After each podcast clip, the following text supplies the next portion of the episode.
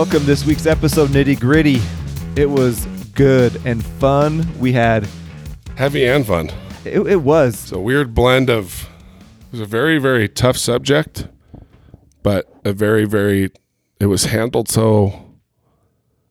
He just made it effortless, I guess. Like, we laughed a lot more than I expected that we would laugh. Yeah. So we had Charlie Bird with us.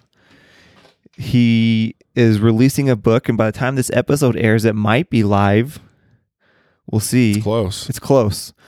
So he's become most famous because he was Cosmo. The most famous Cosmo of all time. And we found out had... Well, let's not spoil it. You have to listen to hear how many views his video got. Right. The Rolly dance. I mean, the football game. It's mind blowing. It's crazy. But he just wrote his book. He brought us a copy. Yep. What's the book? Without the Mask. Without the Mask. So he came out as Cosmo and also came out as gay. Right. And we talked about what that was like for him growing up gay and having to hide it. And there's a lot of cool interesting parallels between like him hiding himself being Cosmo and himself hiding the fact that he was gay. You know, it's such a cool story. I mean, I would never want to live what he had to live through, but it ends very well. Not ends very well, but man, he comes to this. It's just a very inspiring. I don't know. I don't know how to explain it. It's amazing. I think you hit it on the head. Like, he is definitely going to be like that bridge for people. Like, he talked about being the bridge between his siblings because he's the middle child, but he will be that bridge to allow people who are very religious, you know, especially in our community with being LDS, right? And, you know, being gay, and how can you have that dialogue and conversation, and how can you support him? And was it the Ann rule, his sister? Was that the Ann way or something? You called it something good, like the Ann process or the Ann. Anyway, Ann, you're awesome. It. His sister, his older sister, Ann. Very amazing person as well. Such a fun episode. I say it all the time, but it really was. You'll laugh. This one was really cool. Yeah, he's got some amazing stories. And the book, I'm excited to read the book. So it comes out July 27th. July 27th. And we're gonna give away some copies. Yeah, we want to do something fun. So we want to hear what you think about this episode. So leave a review. And it's always easier if you'll somehow tag us on Instagram, because on the review things, there's no way to know who's actually leaving it. Yeah. So tag us on Instagram, Nitty Gritty Show. Leave us a review, and we'll pick, I don't know. Pick a few of our favorite for some signed copies. Yeah, he told us he would sign some copies for you, and we'll get the book out to you. So, very cool. I'm excited for you guys to hear this one. All right. Thanks, guys. Welcome to the Nitty Gritty, week 62. I just knew that because Brent said it. That's cool. We're in the 60s. We're excited today. We have Charlie Bird. You know, there's lots of different ways to describe, you know, to everybody who you are. But let's just say the Rolly Cosmo, like the greatest Cosmo of all time. That's a pretty big. I mean, BYU is nationally recognized. The mascot is because of you. Well, didn't it just win the best, like during COVID, it did like the best mascot voter competition. It just won. Yeah. Right? Yeah. Uh-huh. Yeah. Yeah. That's you. Yeah. It's me. That's crazy. But more importantly, awesome author now. Yeah. Right. Yeah. I just finished the book. Is it okay to just say, like, after you graduated, I think everyone knows the story. Yeah, go for it. Well, we're going to learn about it. Just wrote an article. It came out with an article, right? Yeah, yeah. Did you write it? Yeah, of course. Because I read it today. Was that the one? That was the original. That was the first article. Was the one you wrote? Yeah, about a year after I graduated, I was done being Cosmo, and I ended up writing this article that was kind of my double coming out. One as the mascot that was in all the videos for BYU, and also as gay. Right. And so I released that article through the Deseret News. It was an awesome article. Thank you. Like, you know, when it's like Taysom Hill, you know, when some people are just too talented, it's not fair. It's like this guy. Good looking guy. Yeah. Dances better than any of the Cougarettes dance. Makes falling out of a chair look good. He did just fall out of a chair. I fell out of my chair. Move. But you're a really good writer too. Like, that article was amazing. And not to mention very gutsy. So I think it's such a cool story, and obviously we wanted to get to know more of the story and talk about your book. And so thanks for coming. Yeah, I'm happy to be here. So Charlie, where are you from? I grew up in Missouri, in Southwest Missouri. If you know where Branson is, people usually know that because it's kind of like where country singers go to die. It's like Bakersfield. Right. So I grew up about an hour from Branson in like a little ranch town. Okay. Yeah. Wow. And you were there till college? Did you come to BYU from there? Uh-huh. Yep. Came to BYU. BYU, there's not very many like members of our church there. So it's kind of like the way to get out. Get out of the small town. So yeah, that's the only thing that brought me to Utah was just school. Okay. Yeah. Siblings? Like where do you fit in that? I'm the middle of five. Okay. I have two older sisters and they're both married with 3 kids each. Then I got a little brother and a little sister. Okay. Yeah. Very cool. I come from 5 also. That's a good number. Yeah. It's nice. Awesome. I like being in the middle because I'm kind of like the bridge between my siblings, you know, like I'm with the old group, but I'm also with like the young group. You know, that's an interesting point because in my family, it is kind of like that. There is the middle kid. It can either be like the roughest go, or it can be kind of like what you were saying, the bridge between the two. Well, it's funny now because my sisters both got married pretty young and they have kids and I'm like their age. My little siblings are a little bit younger, but we kind of have a more similar life right now. Like we're single, we're in college, I'm going back to get a master's degree. And so it's just kind of like, I'm still in that like bachelor bro sort of vibe that my brother's just growing into. So you're still fun. A kid basically. I'm still a kid. It is true. It doesn't matter how old you are. You're not really an adult until like, as soon as you have to start taking care of children, like you have to grow up. Right? You age quickly. That's probably a good way to say it. That's also why you need the break. So we have 4 and we had to take 5 years off after the first 2 to save the marriage. I'm just kidding. It probably did save the marriage, but man, having kids close. So how far apart are all you guys? Let's see. Younger, it's 5. My brother's 5 years. My sister's 7 years. I'll just say our age. About the same. So it's 30, 28, 26. I'm almost 27. So we're like the 3 of us are pretty close. And then 21, 19. Wow. Okay. Yeah. Are you guys? Are they all in Missouri still, or have they? My brother's doing summer sales right now. Oh yeah. Pittsburgh. It's like a rite of passage. Right. He was like, "You got to get out here and do it with me," and I was like, "No, I just wrote a book." Like. Nothing against summer sales bros, but I was like, I'm like working on a different, for sure, like in a different realm right now. You can't really release a book and go knock doors, right? You gotta, that's really kind of push the book a little bit. I guess I could start. I'm gonna give him a box of the books, and he can just go around and sell the book. There you go. Yeah, just cover Utah Valley. That's hilarious. So you've been out here since you started school, and now you're back in school. You said. Yeah, I'm going back to get a master's degree in the fall. Okay. I'm going to do a master's of social work to try to become a licensed clinical therapist. Are you at BYU? Where are you at? Yeah, I'm going back to BYU. So the eye of the hurricane. I always wondered about that. Like the article came out, right? And did you get any kickback from BYU? Right. So a little backstory. My senior year, I came back to BYU. I had this summer in Washington, D.C., and I talk about it in the first chapter of my book because essentially it's like my whole life I just avoided gay people. Like I wouldn't talk to them. I just like ran away from myself. Interesting. And I tried, you know, basically everything to change my sexual orientation. I would fast and I would pray and I'd read these like psychological pamphlets and I'd do like self-imposed conversion therapy techniques. And so for about 10 years, I was just doing everything I could to escape. Right. 'Cause you know, growing up in a conservative like farm town and also compounded by being a member of the Church of Jesus Christ of Latter-day Saints, it was like, you're not gay, you know, you're just not. And it wasn't even an option to me. The only option was to change and just get as far away as I could. And so, like some rough years growing up, and I shouldered it pretty much alone. And I hated gay people.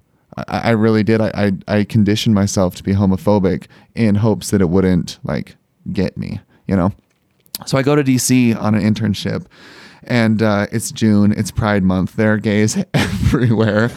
And like at work, I had coworkers who were gay at my job, and I was staying at this like student dorms, and the guy down the hall was gay and would come in with his boyfriend, and I was like, oh no. That's really interesting. Do you mind if I ask? Yeah, where do you think that came from? Like, was that a self-imposed fear? Like, was that obviously where you were from? I mean, I think we can all safely say I grew up in a smaller town. Yeah. Conservative small town, especially, I mean, there's a big difference between now and 10 years ago. Huge. You know what I mean? Yeah. Like, where do you think that kind of fear came from? I'd almost say it was all society based and just like the culture around me, you know, and one, it's this like farm background. Sure. Right. But also like growing up in the church was tough. The way that this topic and people like me have been handled in the past has it's kind of been all over the place, honestly. And people, you know, when there's a lack of exposure or lack of education, you can't, I don't know, you can't deal with the subject as well. And so I think that, and then, you know, society so far hasn't really like, I haven't seen like clear paths to success as a gay Christian. And I get it. I really do. Cause it's really tough. And so like, most of the LGBTQ people end up like leaving church and leave with a lot of like they harbor resentment because they've been hurt. Yep. You know, and like I said, I feel that, like I really feel that. And so, but it just kind of like creates this cycle where religious conservative people are like, oh, gay people are bad. Look, they're being loud and mean, and gay people are like, religious people never accept us and they're terrible and don't understand and won't listen. Those are all the same people having affairs and popping pills. Sorry. I mean, let's just be honest. Let's, we all live in a glass house, right? Yeah. But again, this is just my perception of what's happened in society, sure, but sure. I feel like this cycle has just kept going and going, and it just caused this huge divide. It's self-fulfilling for sure.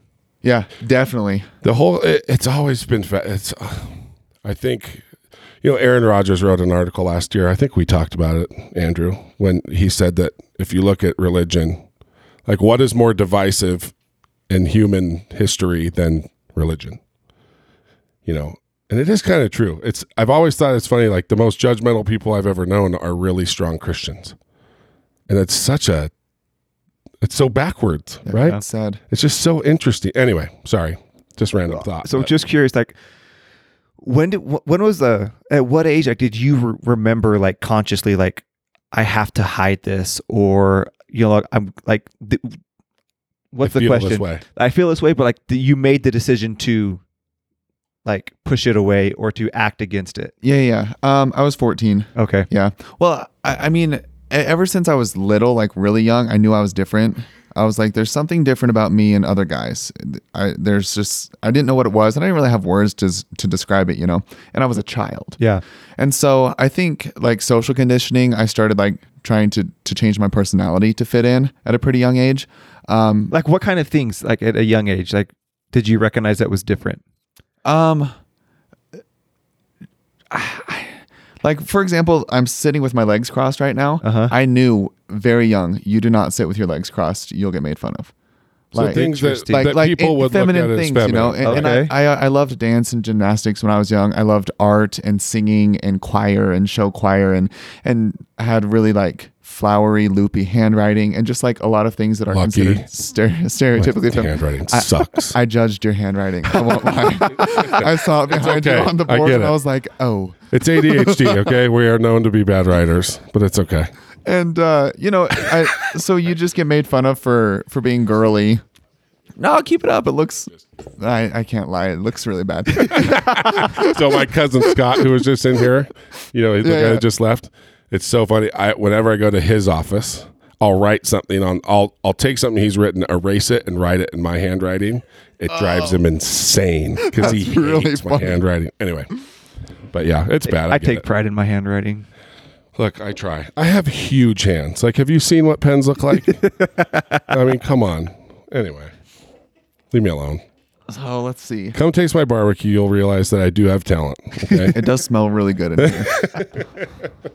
We might have to take a break and go get some lunch. Done. You say when. We'll bring it in.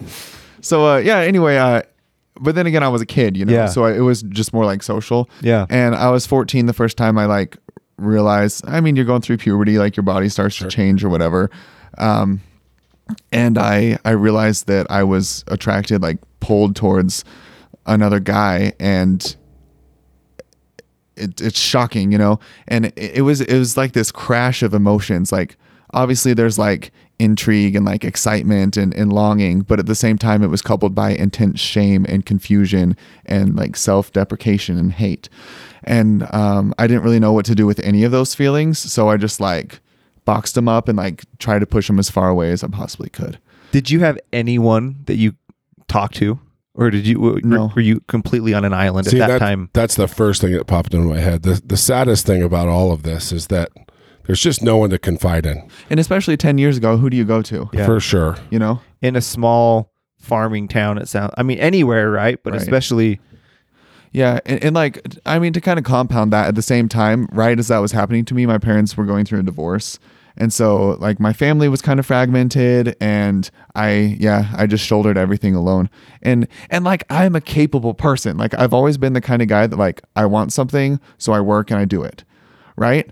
And along with that, I have a lot of faith. I'm like, Christ's power heals and changes. And so I'm like, I work my butt off and I have faith. I'm going to get over this. Yeah. You know? So I just put all of my mental and emotional and physical energy into becoming straight. Yeah. So you're obviously a very disciplined person. Yeah. Like, where does that come from? I grew up on a ranch.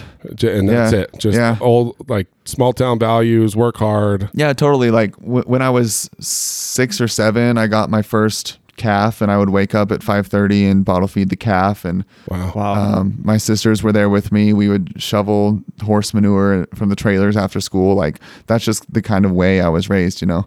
Right. Cause it's funny, like even you telling to me so far, what has been kind of the saddest part is trying to change that, right? That 10 years of even you projecting that on other gay people, you know, and showing them like, I hate them. That takes a lot of discipline, right? And a lot of thought and action. And I mean, for a kid your age already dealing with what you're dealing with, to have that, I mean, to be that, I'm almost like organized and goal oriented and trying to like work it out of you without any help like that. Yeah. It was definitely crazy. Systematic. I had like, and I would try like, it was kind of like trial and error. I'd be like, okay, for the next couple months, I'm going to do this and see if my feelings change. That's insane. You know, that's, I mean, just that part, like getting rid of the whole gay thing, right? I mean, how many kids are like that? Like there's so few kids that have that kind of work ethic and determination and goal setting skills. You know what I mean? Like but it's really interesting how you used it. Yeah. It's like putting a bunch of like really good, productive talents and skills into something that just creates psychological damage. But that also tells you of the, like, because there are a lot of people out there that don't think it's something that people are born with. Yeah. Correct? Yeah. And to me, that's it. Like, to have such a disciplined and mature person at that age, right? You do all that work to try to change it, and it still doesn't change. Right. And that also just, I think that's a really good thing for people that may still struggle with that belief of there are people that are born this way. Yeah, definitely. And you can't get rid of that, right? Oh, yeah, of course. And you know, there's the whole idea is that like being gay is a choice, right? That's what people say. And I'm like, would you choose it? Like, would you, knowing that it causes like intense social and religious like turmoil in your life? Why would someone actively choose this? For sure. You know what I mean? And you're attracted to women, right? Well, yeah. Could you turn that off? Right. Like, can you just switch to liking a guy now? Yeah. And people are like, oh, no. And I'm like, imagine me trying to date. It was really terrible. Yeah. Like, and that's what people, like, that's empathy, right? Like, you have to walk a mile in somebody else's shoes. And it is no different than me thinking a girl is attractive, right? Yeah. I can't switch to something else. Right. Like, that's it. I mean, and that's a very strong thing. Jesus, especially when you're 14 years old. Yeah. Like, so yeah, it made me really introspective, and I like watched things around me, you know. I was hyper aware of how I was acting within my surrounding environment and how other people were doing it, which I think ultimately ended up becoming a blessing as soon as I switched from like a self-conscious to more of like a where should I go from here, you know? But yeah, for about 10 years until I went on my mission, my mission was amazing actually, because it was kind of a break from this. Interesting. Where'd you go? I was in California, Redlands, San Bernardino. Right. Okay. Switched the name a couple times while I was there. The cool thing about that was when I was a missionary, I was, you know, they referred to you as like elder and then your last name. So I was Elder Bird. And nobody expects missionaries to be anything but missionaries, yeah. Right? When you're a missionary, you're not like gay or feminine or like a Steelers fan. You're just like, you're a missionary. All the other labels just like shed naturally, and you're just expected to be a missionary. And that was really cool because for the first time, like I sensed that. I was like, I can just be me. You can almost hide in plain sight, almost. Exactly. Right. And so I started like all of these rules that I made for myself and like societal like norms that I'd superimposed, I just kind of went along with. And I was like, dude, I have some like really good handwriting and I'm freaking artistic. I'm going to make thank you cards for these ladies who feed us. Then they're going to come to church because they feel valued, you know? And so I used my talents to like help people and bless people. And it was cool because I saw that like the things that I do that I always thought were like too gay to manifest or too girly. And like, again, like I'm not trying to say that like being gay is like feminine gender norms. That's not it. But, right. But people like in society, like gay is viewed as feminine because it's a girly thing to like a guy. Right. So it was like always highly intertwined in my mind. But I noticed that like especially women would like totally let their guard down around me and like be more honest and trusting because they sensed that I wasn't a threat. And I was like, isn't that interesting? I was like, wow, people like the real me. Yeah. It was the first time that other than like with like individuals, a couple friends and like my sisters, I could just be me. It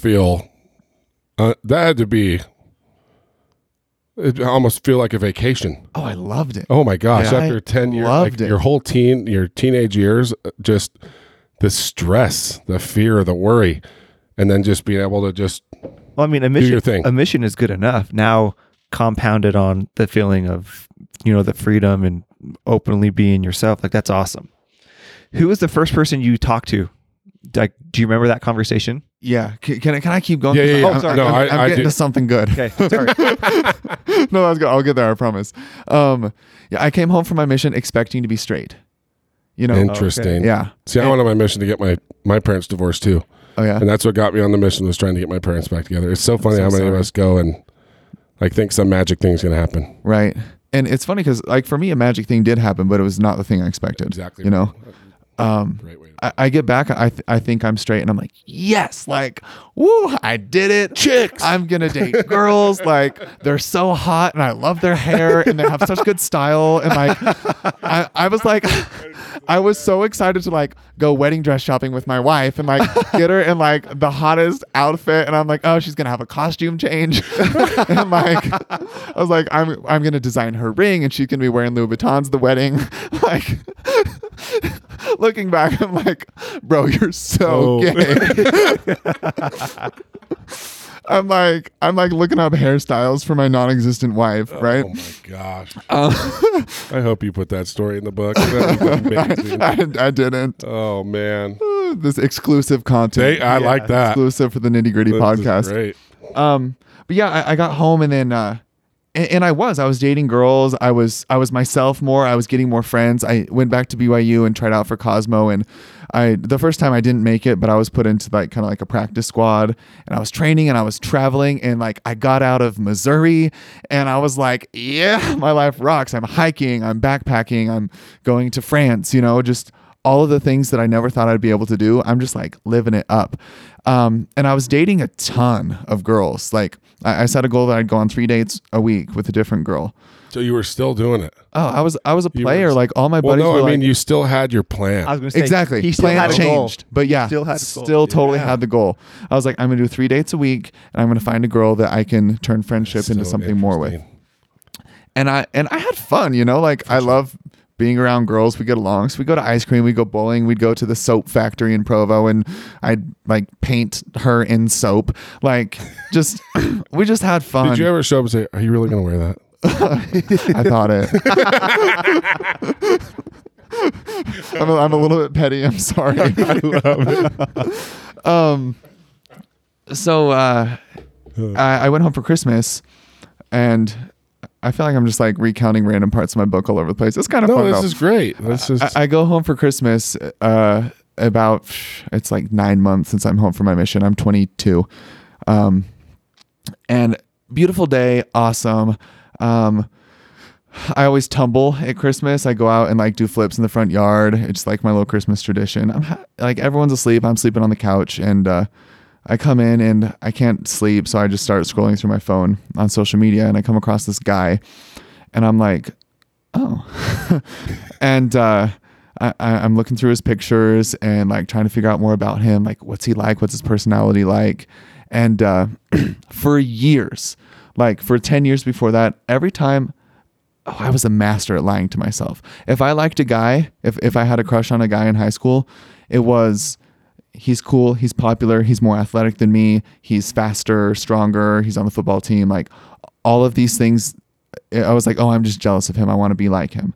And then when I had a girl who was just a friend, I'd be like, I'd force my brain to read admiration as a crush, right? Like, oh, she got a 34 on the ACT. Like, that's really attractive. And I have a crush on her, you know? And I was good. Like I was fooling myself, and I'm a smart guy, you know, like there's some really intricate thought patterns.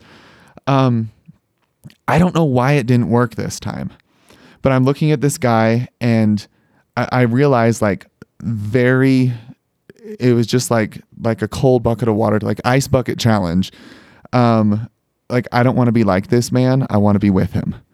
Interesting. And, like immediately, and in a second, my life, like my entire future, this vision I had for myself, all of these years of like working up, and it was just like, whew, gone. And, must have been a good looking dude. I want to know who it was. I mean, that would be kind of cool to be able to tell, like, you know, whether he's gay or straight, right? To get to the point where you just be like, you know what? You opened my eye. Like, I know that's weird to say, but I'm just saying, like, fun. It's something that kind of like forced you to pull back that curtain and address right. those feelings. And I mean, it wasn't just him. Like, he's very attractive. But like, it wasn't just that. It was this like, I knew the whole time, you know, I knew what I was doing deep sure. down. And like, I knew that I was going on these dates and it wasn't working, and I didn't like these girls, and I would like try so hard to kiss them, but just be like, peck on the cheek thing. I mean, I think most guys, gay or straight, are like that usually. It's like, oh, like it's scary, right? Until you do it. Like, oh my gosh. No, you're totally right. I get it. I don't know. Should I tell this? Yes. Tell it. I kissed a girl once. And shocker, my confession. No, I kissed a girl, and I spit afterwards. I hated it so much. Oh. I spit on the ground. This was just like visceral reaction. Sure. I spit, and I said, "Oh, that was disgusting." You said it out loud, and I didn't realize what I was doing, and she was like, oh. Like. I just wounded a baby deer. You know, I'm looking at her eyes, and I was like, Oh no, what have I done? And so I was like, I didn't know what to do. So I just like started kissing her again. And I was like, horrible. Like, anyway, like, I mean, it's so funny. It shouldn't be that hard to relate. I mean, if I kissed a dude, like I was forced myself to kiss a dude. Oh my gosh. Like spitting is nice. Like, I feel like I'd throw up. Like, I'd just be like, right. What happened? You know, like, but it's that same feeling. Like, you're attracted to what you're attracted to, and right. that's okay. Like, and I ran to my apartment, and I brushed my teeth for like 5 minutes. I was like, oh my God. And it's sad. Like, she's great, you of know? Course, but like, I'm gay. Yeah. yeah. So anyway, yeah, this was tough. That night, this Christmas night, I stayed awake all night. I couldn't sleep. I had a panic attack. Wow. This was a really hard chapter to write. I just told like the short story of what happened, and it's not cool to tell everyone that you had a panic attack, you know, and that we're like, and like I said, I'm controlled. I'm a control freak. I'm very on top of my body. Yeah. My body knows where it's at all the time. I control myself. I'm an athlete. I'm a gymnast. Like, I was freaking out. I was shaking. I couldn't control my body. And for like 6 hours, I was just laying there convulsing. and I and you couldn't like ask for help either. No, I wanted to die. Oh. I didn't know what to do, and it was so scary because I'm having these thoughts of I wish I were dead. Was this going on? Was this during the divorce happening, or was this after? This is after. So I'm like 22. They're already divorced, and nobody's talking about that stress. Yeah, because that's hard, especially Christmas, where you're like, which house do I go to? Yeah. Which like. So, I mean, you got to factor that stuff in too. That's hard stuff. Yeah. So I put on my tennis shoes at like 5:30 in the morning and I just ran as far as I could on Christmas Day. I guess it was the 26th. Okay. Yeah. I just ran. Wow. And I just didn't know what to do. And yeah. And but trying to run away from it. Yeah. Just, well, I was running away from suicidal thoughts, if I'm being honest. Yeah. It just freaked me out so much. And I'd had those occasionally throughout high school, usually manifesting in like passive suicidality of like, I wish I had cancer. I wish I would be in an accident, you know, just things like that. I wish I could escape. I wish I could run away.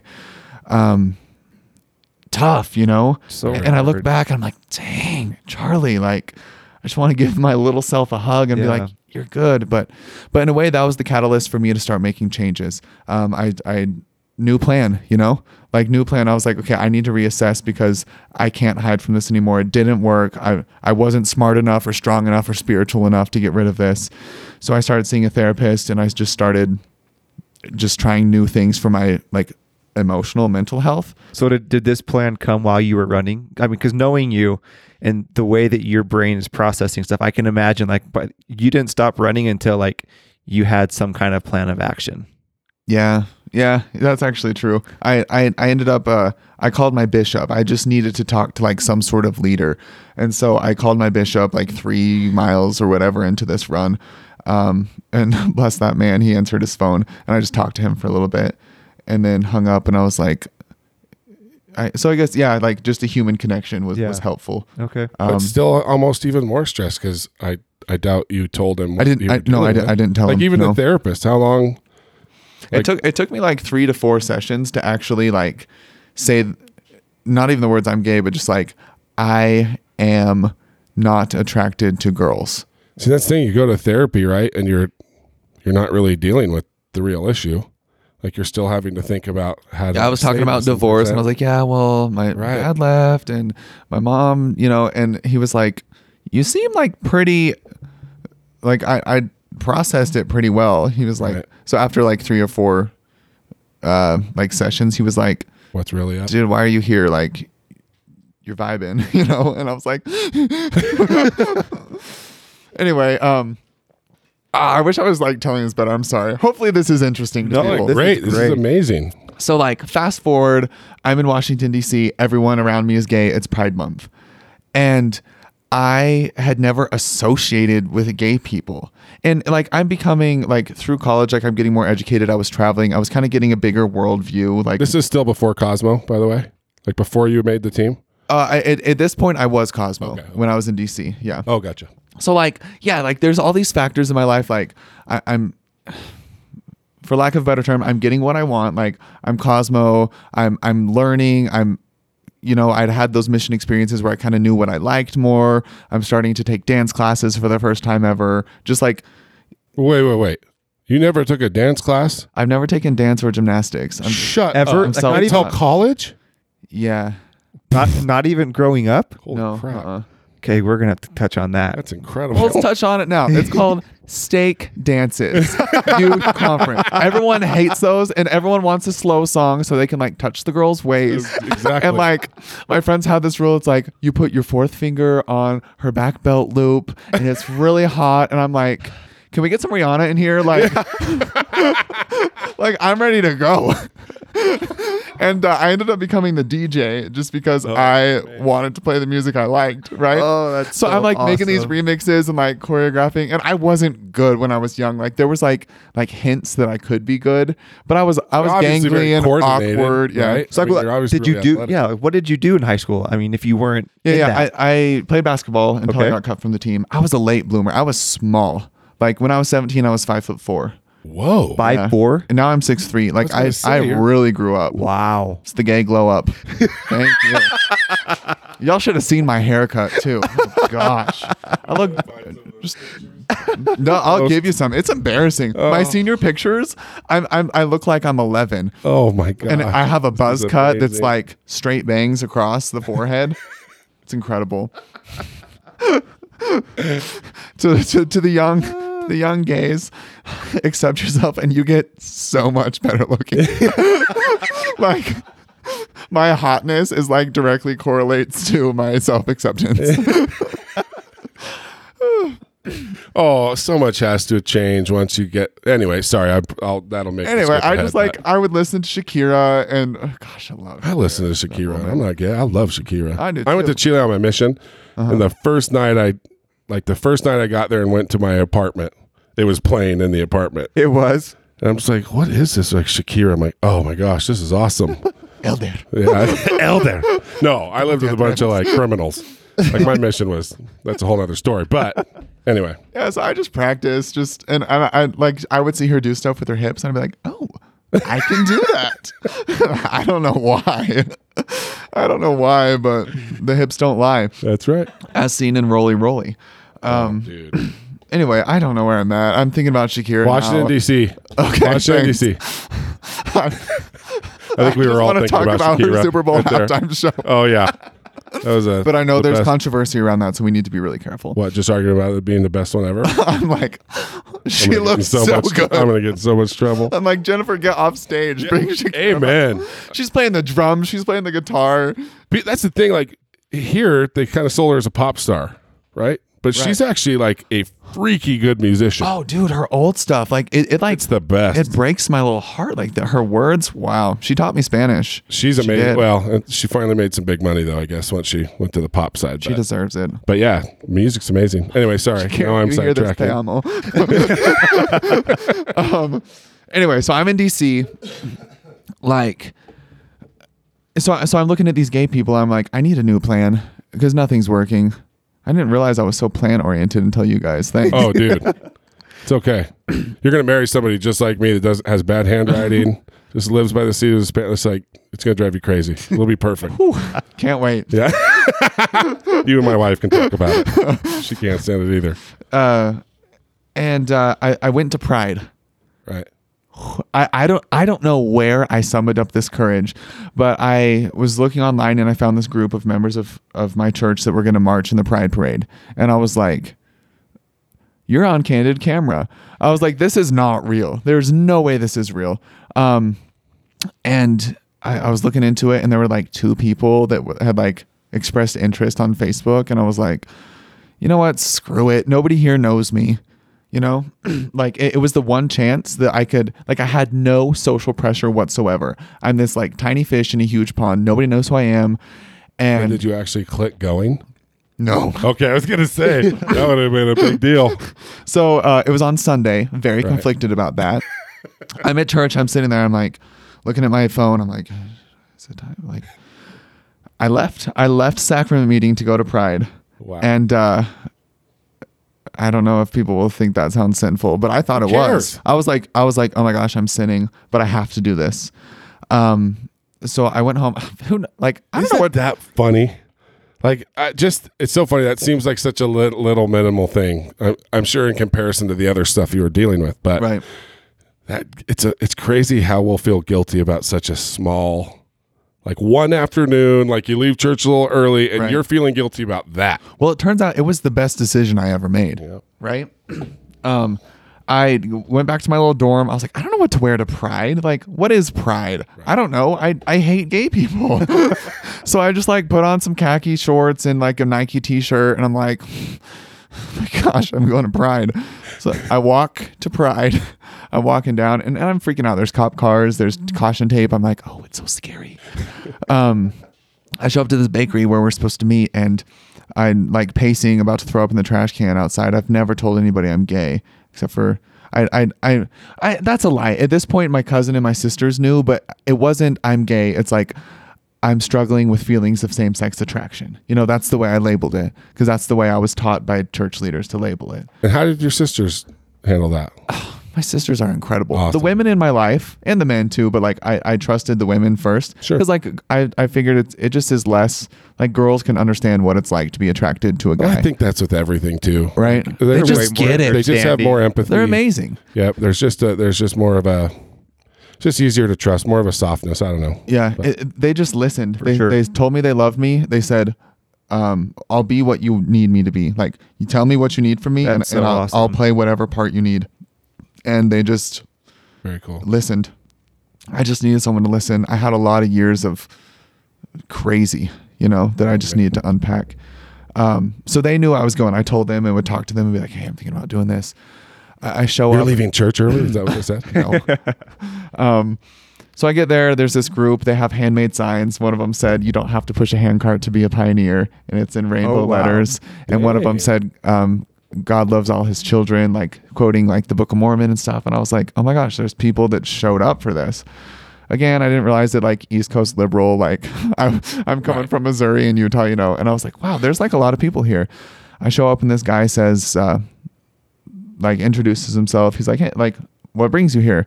And I said, I'm Mormon, which is a nickname that was kosher back then. You really do follow the rules. I try hard. Yeah. And I'm like inside me is just like just wanted to going crazy. And then I said, and I'm gay. And I'd never said those words before. And it's like this intergalactic, like lost in space, like there is no time, there is no Charlie, like couple seconds. And he just laughed and said, me too. And he's like, you're having this like welcome experience. Like, this is 15 years of hell finally coming out. And, everyone's like, man, me too. Yeah, LOL, we're gay too. And I was like, anyway, so I go, you're to like, Pride. That should have been a bigger deal. Like, totally. You're like, right. Yeah, exactly. And I'd built it up to be huge. For sure.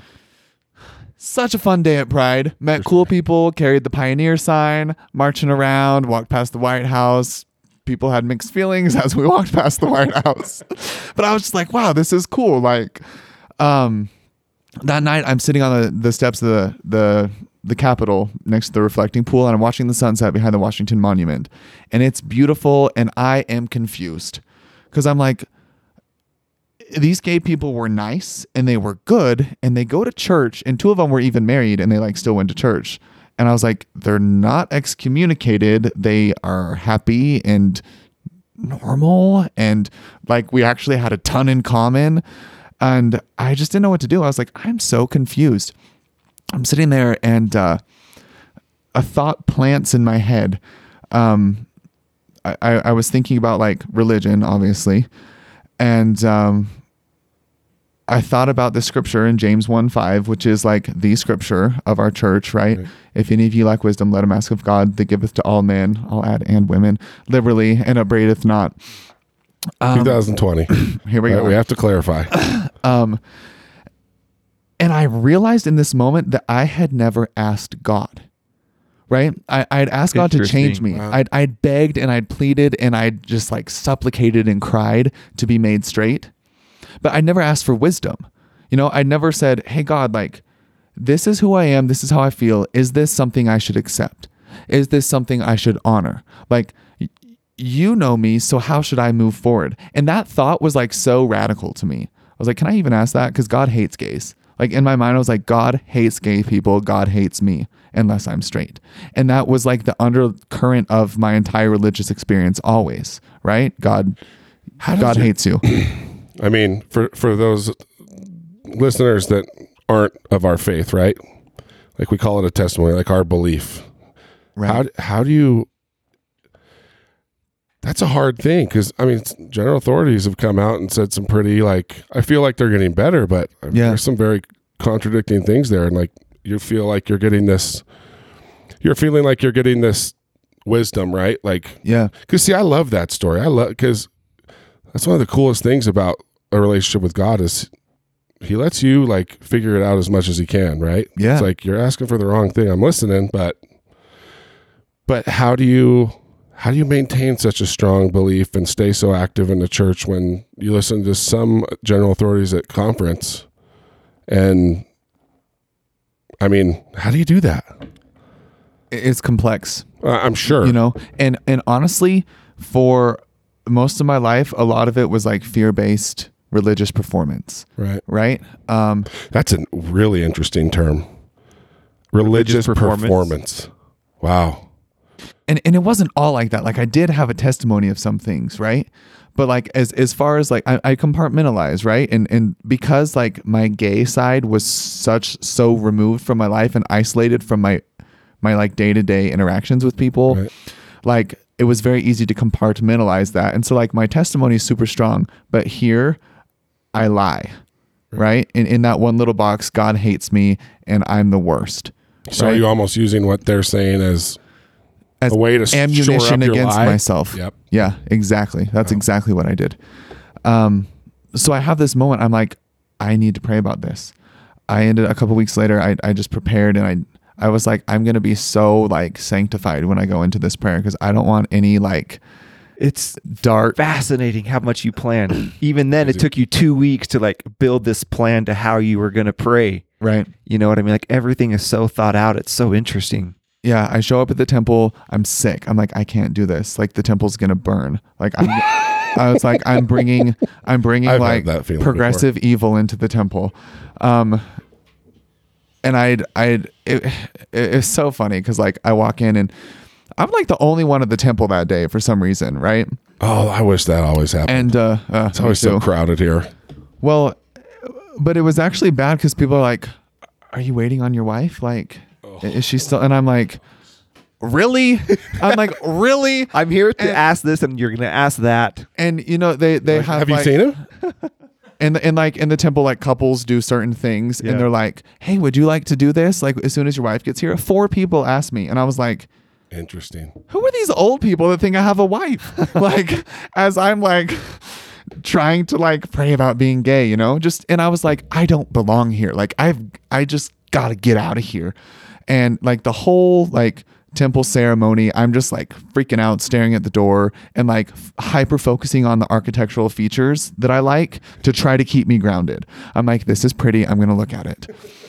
I love design. Hate your handwriting. I know, but it's good for you. It's good for you to be around. So I leave and I'm just walking. I'm like, what the heck? No, I'm like, God, what is this joke? Like, why aren't you talking to me? And I'm walking around. I'm walking on the staircase. I'm looking at stained glass and something changed. I don't know, like the feeling changed, the vibe changed. I was alone. I knelt down and I prayed. And for the first time ever, I said a real prayer. I did not use any like vain repetitions. You know, I didn't like pretend. I was like, God, this is who I am. And I'm mad. And I'm upset, and this is what I've been going through. And I'm like basically yelling at God in the temple, and I'm crying, and I'm angry, and I'm upset. And but I'm honest for the first time ever. I'm honest. And then I kind of like, you know, like chill out. And I just was like, look, 3 weeks ago I went to Pride, and I was sitting here. I was really descriptive. And I was like, this is what I felt, and I'm going to ask this, like, do you accept me as I am? Should I accept myself as I am?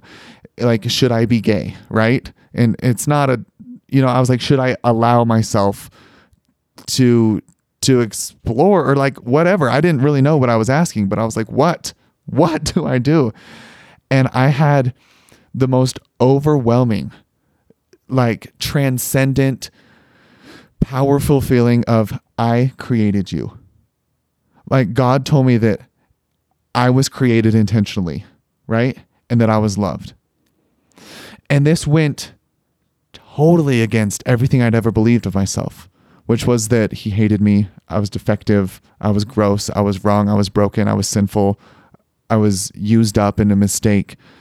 And it pulled me. It just like turned me around and was like, you're looking at this corner and I'm so sorry, you know, like I'm so sorry for this turmoil that you've been living with, but like you are my son and you are divine and I need you here.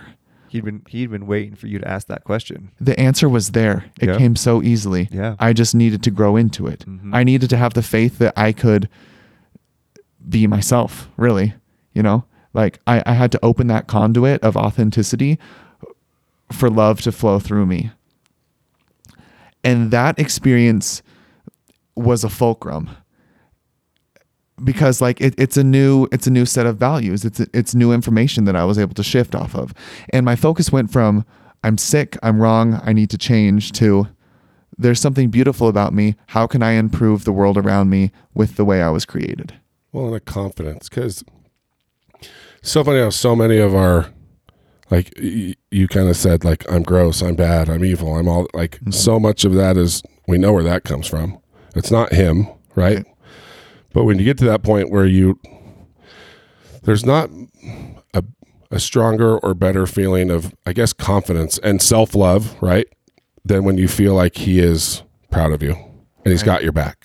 Yeah. You know? Yeah. And I mean, that had to feel... Well, how important is for everyone, no matter what's going on in your life, to get to the point where you can ask that question, right? And have that feeling that like, God accepts me, he loves me, I am his creation, I am how I am exactly where I'm supposed to be.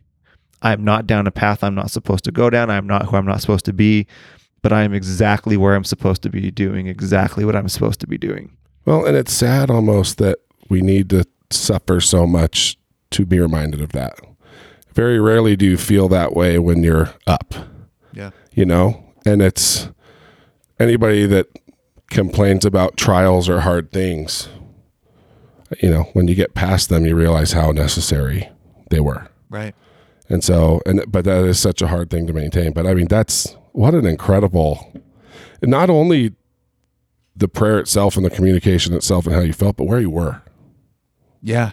You know? Yeah. And I think God knew I needed that. I needed to feel like I was 100% worthy and sanctified and pure, and in a place that I trusted as the most worthy sanctified place. And I was to us, right? And so like, I don't even question that answer ever, you know, and I'm really grateful for that.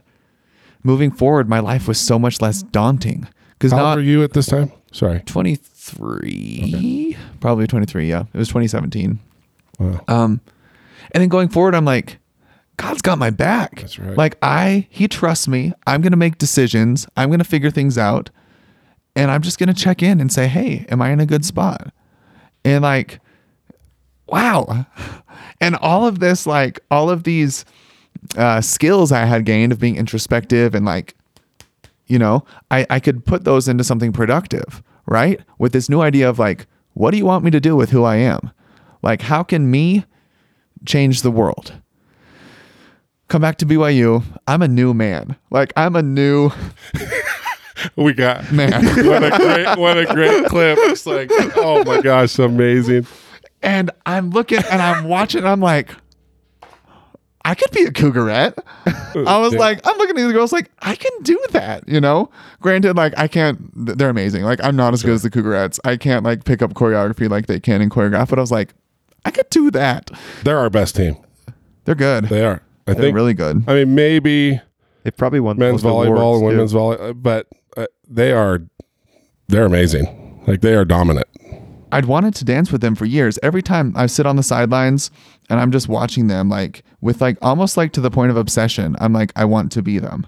Wow. Right. But it's gay. It's gay to want to be on an all girl dance team. Right. And guys aren't Cougarettes. I think just in Provo now. Right. You're seeing it everywhere. Oh yeah, yeah. Like there are very few dance squads now, like in the NFL and everything, that there aren't a couple guys. Right, we're getting there. Right, yeah.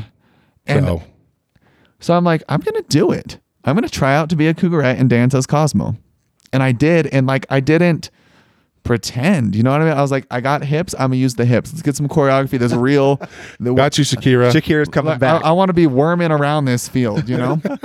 Wait. So is that?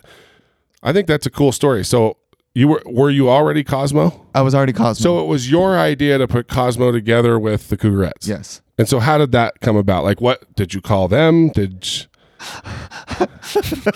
I don't think a lot of people know how many Cosmos there are. Are we not allowed to talk about that? I can't share all my secrets. Well, I don't know if that's a thing. I think most people know, because, I mean, you're taller than most of them. Yeah. Right? I'm not as strong. Like, some. Well, it's not that you're not as strong. You just have longer limbs. Well, like sometimes, yeah. Like, one of... Cosmo set the world record for like the longest right. like flagpole. Yeah. And right. so sometimes we were like, yeah, do a flagpole. And I'm like, I can hold it for like a half second. Like I literally just fell out of my chair here. You know, like I'm not right.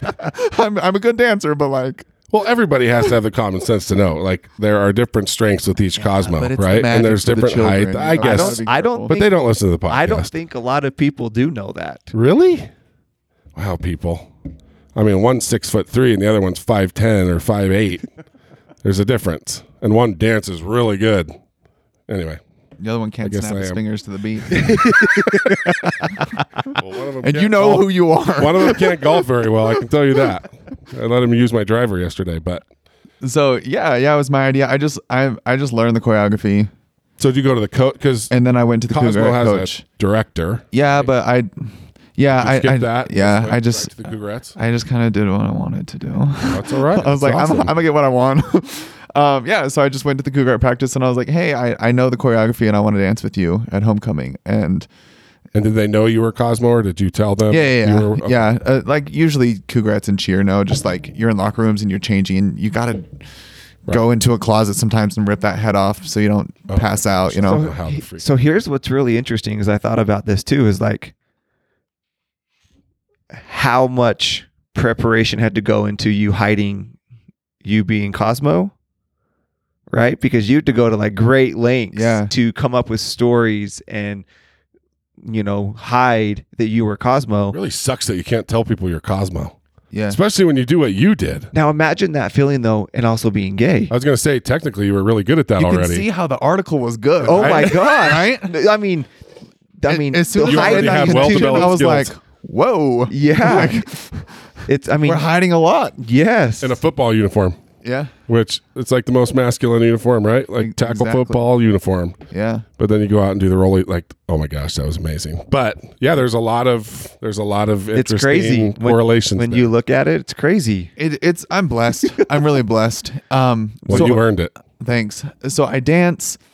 It went viral in like 4 hours. So was the very first one the rolly dance? It wasn't, but that was the one. That was the first one that really blew it up. That was the first time that I was like real. You know what I mean? At that game, and I was down on the other side of the field. I do a lot with the football team. Yeah, and it's funny. Like usually during halftime, like there's not really a whole lot going on, but you just heard the stands like it was like the game was going on. Oh, it was. And I was like, what the freak is going on? Because I was at the opposite end zone. Uh-huh. And yeah, I walked over and I started looking at the screen, the Jumbotron, and usually crap. I can't hear anything because like this head is like padded and there's fur, like it's very muted, you can't see. And so I really didn't know what to expect. I was also kind of nervous because I like literally you can't see. And I was like, I really hope I'm dancing in the right spot or this is gonna look so stupid. And I was like, these girls better like adjust to where I'm at. Like, okay, ladies, let's get in formation. It worked. It was so loud. I was like, whoa. How much practice does that take? I practiced for a couple days before I did it. Like the choreography, I mean, like that program. Like how long did you practice together? Yeah. I went in twice to their practices. Oh my, serious? Twice? Because see, like you're talking about being scared about being out of position and stuff. Like you almost do have to be able to do that blind. There's not a mirror. Yeah, you have to do it blind. Like so, that's like, crazy. And you did it 2 practices? Uh-huh. With like no dance. I mean, a professional trained dancer. See, I just figured because of the like not being able to see and have peripheral vision, like it was just so like you probably did so much repetition that it was just down. It's not on me though. Like these girls know exactly what. So mean, like they can see everything and they're good. Like, very good at like adjusting formations to me. And I just like told us where to dance so I could see a little spot. You know, like the little markers on the field. And like, if I start there, like hopefully, and like, I'm bigger than them. So like we did some like runs and stuff. And so they just had to like run farther. It's still crazy to me that you weren't like doing gymnastics and dancing in high school. So I heard a video that you talked about the number of views and it blew my mind. I'm sure it's wrong now, but I want to ask you, Cam, how many views do you think, like, aggregate that video got across, like, all platforms? Just guess. It's got to be a billion. It's got to be, or 500,000 or I mean, 500 million or higher. So what's your guess? Let's do 750. Okay. 750 million. What's the number? I lost it. I lost counting at 1.2 billion. That's with the B. 1.2 I know. I'm glad billion like, views. That did is, you hate that people didn't know it was you? Oh my gosh, that's insane. I would want that. It was I'd be fun. Like, it was me. Are you kidding me? I go to school the next week and everyone's like, have you seen this? And I'm like, oh no. My gosh, that's unreal. That would be so hard not to be like, oh my gosh. Yeah, I saw it. Yeah. Yeah. Hey, thanks for bringing that up. That's really nice. Because on YouTube, it has like 7 or 8 million, but most of the views are on Instagram and Facebook. Right. And but people are like, it has 7 million who views. Who didn't share like, that? People. Like, I went nuts. Like, with a I put B. That everywhere. A B. Yeah. Wow. Your boy should have been getting paid. Should have gotten paid. You know, it's crazy that somebody made money off of that video. You think a billion clicks? Like, let's talk about the NCAA again. I was gonna say, anybody complaining about the NCAA not paying some athletes, you can shut up. Jeez, that's ccrazy. 1.2 billion. That's so many views. That's so rad. It was fun. Well, and there was a lot after that. I mean, maybe not quite as big as Rolly, but there were quite a few other viral videos. And then you got invited to. It was the ESPYs? Yeah, the College Football Awards. Yeah, yeah. Oh, isn't that funny? It was BYU's worst season ever, and and I got us 5 minutes of free airtime on the College Football Awards. I was like, "LOL, this is so funny." They're like BYU, and everyone's like, "Huh?" Kept us relevant. Not only were we independent and bad, but we had the best mascot. It's so awesome, but. I wanted to find out, like, what is the process to become Cosmo? I mean, because I actually thought you would have been like a professionally trained, like, dancer based off of what I've seen. Yeah, so, like, most of them what are. Does that look like? I showed up and I was like, oh gosh, I am not, like, I'm out of my league here. Because, like, a lot of the guys that try out are like former gymnasts, like All-American, like decorated people. Because BYU doesn't have men's gymnastics. And so, like, people who gravitate towards that just kind of end up there. Yeah. So I ended up at Cosmo tryouts kind of accidentally, you know. And you said you didn't make it the first year. Yeah. I tried out before my mission. I saw like a flyer in the like the student center, and I was like, it's like, can you dance? Do you do flips? And I'm like, yes. Well, hell yes I do. Yeah, right. It's like a romantic comedy movie. And I'm just like, oh my gosh, it's me. So I went to tryouts and I didn't make it, but I just didn't leave. Right. I just didn't leave. I was like, I know when you guys practice, so like here I am again. Teach me how to do a backflip. And then came back after my mission, tried out again. Actually, and I talked about this in the book too. I was still embarrassed. I didn't, because Cosmo's like super masculine, right? Right. Cosmo's like this. He's a beast, you know, like quite literally, he's a beast, right. Like an apex predator, right? Yeah. And I was really nervous that I was going to be too like flowery in tryouts, and so I performed pretty well. Okay, so back up. There's this fun. I like this. I'm talking way too much. We love it. It starts out with like grueling physical test. You like run sprints, and they like see how many push-ups you can do, how many pull-ups you can do, bar hangs, how long you can hold a handstand, like all right in a row. And I'm doing pretty well. Like, I'm an athletic guy. I'm like middle top, you know. I'm like, okay, like I did 17 pull-ups. I feel pretty good about that. Right. It's not the best, like. Superman over there did 40, but like, but his arms were 2 feet long. But like Weasel over there, a little easier. So Weasel over there did 3, and I'm like, I just got to get to the dance. You know, I've got to get to the dance section. Are they cutting people along the way that don't pass those physical tests? No, they're just like calculating scores basically. So we go in, and then one of the like skills-based assessments was throwing a ball. So they gave us a baseball, and we had to throw it at like a block on the wall. Everyone goes up, they throw the ball, they leave. Because Cosmo throws like t-shirts, like a bunch all the of stuff. Time. And I've always been self-conscious of how I throw a ball, because I throw like a girl. Like, I just do. Like, I've been working with my brother lately to like teach me how to throw a football and look like I'm not the worst, but like it's pretty bad, right? And so I'm throwing this ball, and the coach is like, "Do it again." And I was like, okay, I'm the only one who had to go twice.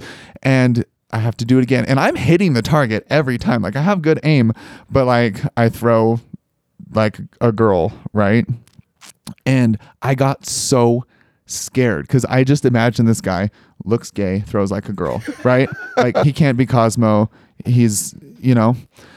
And the next one was dance. And I was so nervous about looking too girly because, like, hello, it's Shakira. Here I am. And I was like, this ain't going to fly in this environment. And so I just kind of like show that I have rhythm. I'm like, I know how to move. And then I went and sat down. And yeah, there was nothing to set me apart. Right. Isn't it funny that you're worried about the masculine side, but being a mascot is basically being a cheerleader or a gymnast, right? Right. And so it is funny that... I'd say usually, but at BYU, it's... But yeah, I get it. Cosmo's like hot. You know what I mean? For sure. Like, Cosmo's like a cool... Cosmo's a big deal. Yeah. Right? Yeah, so like, again, I just didn't leave. I didn't make it, but I performed well enough and like was social enough that I just kept showing up, and I kind of became the coach's assistant. I would just like... wash the suit and move the trailer, and I know how to drive a trailer. I grew up in Missouri, right? And like, these Utah boys can't drive a trailer. Oh yeah. A bumper pull. There you go. Andrew learned some things a couple weeks ago. So yeah, I just never left. And then was like, kind of, I'd get to go like deliver pizza at the Wilk in the suit, and then be on the field for the games and like carry water for Cosmo and stuff. And then until I danced, and then everyone was like, where did that come from? And I was like, dancing not a part of the trial? It is, remember? But I faked it, that I was, because I didn't want to like move my body. Oh my God. I don't remember you like saying that. Girl. So you were still hiding it, that like, so your strongest talent. Yeah, and because I was like, so worried about looking girly from the throw, gosh, that I was funny. Like, I cannot look girly when I dance. And so I'm not. I would love to see your. I'm not gonna like go out there and look like a dude, like manly or like. Yeah. So I'm like, I could belly dance and twerk, or I could just fist pump. Anyway. Oh my God. I'm going somewhere with this to answer your original question, which was how did BYU respond? Right. We're getting there. So I'm like, I'm feeling good, right? I'm like, I'm the biggest man on campus. Nobody knows who I am. It's hilarious. A couple weeks later, I did a game. It was a long game. The team barely lost. It was a tough loss. I'm in the locker room. I just showered. I'm packing the suit, and I heard some of the team across a couple rows down in the lockers, and I was like, I'm gonna break protocol and go be like, y'all killed it tonight. Like. It was tough loss, so close. And then I hear someone just be like, that was so gay. And they slam a locker. And I was like, wow. Like, you're okay, dude. Like, remind yourself, like, they don't know you're here. They don't know you're gay. Like, you're safe. And I was used to hearing like not the most constructive things on campus, right, from students and sometimes professors about the LGBTQ community. And usually it would just push me into hiding, right? But now I've just had this incredible transformative experience in D.C. and like, I'm that guy, like I'm Cosmo, like I'm confident now, you know? Sure. And I was like, okay, like maybe don't go over there, just they're mad. And then they started talking about, like for the, like with the risk of being too controversial. Remember when BYU was trying to get into the Big 12? Yep. Yeah. But because of like LGBTQ policies, there was a ton of issues and we didn't get in. Right. And I'm sure that's not the only reason, but that's the reason that was like shown in the media. So they started talking about that and how, they were just like really upset that these stupid faggot lovers are the reason that we're not in a better conference, and like gay people, like I wish there was a way they would all just die off, these stupid homos. And they're just hearing the players talk about. I'm hearing, yeah, these people that I was just like cheering for, right? Yeah. And I'm just sitting there, and it was so interesting because usually I would just like crumble, you know, but I was like, no. I was like, hell no, I'm not going to listen to this. This is not my university. I'm not about to be the face of this brand. And in a football uniform. I mean, you're a part of it. Yeah, well, it wasn't the football team. I'm not going to say what team it was because I don't want to like put people on blast. But I was like, This can't happen. Isn't that funny that I just assumed it was football team? I did too. I totally did. Yeah. I mean, I didn't really assume it just because I think they're like that. It's just, I don't know. I'm like one of those BYU fans, like, it's football or nothing. Right. It's all football. Anyways. I was upset, and I was like, you know what? I'm okay now. Like, I really am. But I remember me 2 years ago that would have gone home and stayed up all night and freaked out and had a panic attack in his bed and been scared when he went to school the next day. And I was like, something's got to give, you know? Something's got to change. And so I made an appointment to talk with the athletic director the next day. And I went in, and she didn't know who I was, you know, because I'm always masked. And I explained. She was like, "Oh my gosh! Like you're this guy." That's really funny. Even the athletic director didn't know who you were. Well, that it would. Are you talking like his assistant? The athletic director's a guy. Yeah, it was. Yeah. It wasn't Tom. It was. Oh, it was Liz. So like a. Yeah. She, I don't know what. Yeah, associate athletic director. I don't know. There's technically three of them. Yeah. She was the one with an open office hour. Right. So I was just like, sure, and probably like girls are easier to talk to about this. Right. So I go in, and I talk, and I was like, she's like, so what's up? Like, what brings you here? And so I told her, I was like, look, I do everything I can to represent this university positively, but I'm not seeing that, you know, like there aren't resources for gay people on campus. I heard this conversation in the locker room last week. My professor said this, like it is not like this us versus them. There are gay students at BYU. A lot of us, most of us closeted, and this is not a sustainable environment for sure. And whether there's gay students or not, right? Like that's not how we should be behaving ever. And, well, it's the whole idea between like not being racist and being anti-racist. Exactly right. It's the same kind of idea, right? Like not just, there's parallels for sure. Like not just not saying derogatory things, but standing up when you do hear and say, no, I'm not okay with that. Right. And this was the first time I'd really done that, you know, like, this isn't going to fly, like not on my watch. So did anybody know in the like administration or, you know, the Cougarettes, like, did they know you were gay? That I was gay. One Cougarette did. So you going in and talking to, that was me Liz, coming out. That was you coming out also. Yeah. Uh-huh. Oh, wow. Yeah. It was scary. Interesting. At this point, two sisters, my brother, my cousin, and two friends. So 7 people knew I was gay. And like my therapist or whatever. So I came out to her, and turns out she had been assigned the year before after all of that, like conference stuff to be on like, to create a working group to address this issue on campus and work with NCAA Common Ground. Had no idea. Right. But, she was like, thank you. Like, where have you been? Like, I've been looking for a gay athlete, but no one's out. And I was like, I know why, Liz. You know, she's amazing. Liz is amazing. That woman, she's incredible. And so she assigned me, and she's like, will you help us? Like we need a voice to like represent athletics. So she got me involved in this working group, and I was working with other students on campus. So my whole senior year, I was working with like top administration and other students, and, really, really a beautiful, like training experience almost. 'Cause I had to learn how to handle this subject in a like religiously palatable way, right? I had to learn how to walk this line, which is tough, and there's a lot of emotion. Well, but you're perfect for it too, because you know you still have that strong belief. You're still an active member of the church. So it's almost like you know how to bridge those. It's kind of like you being the middle kid again. Yeah, you know know how to bridge the two, you know, worlds, right? Yeah, and communicate in both of those languages, and so it's perfect. Yeah. So.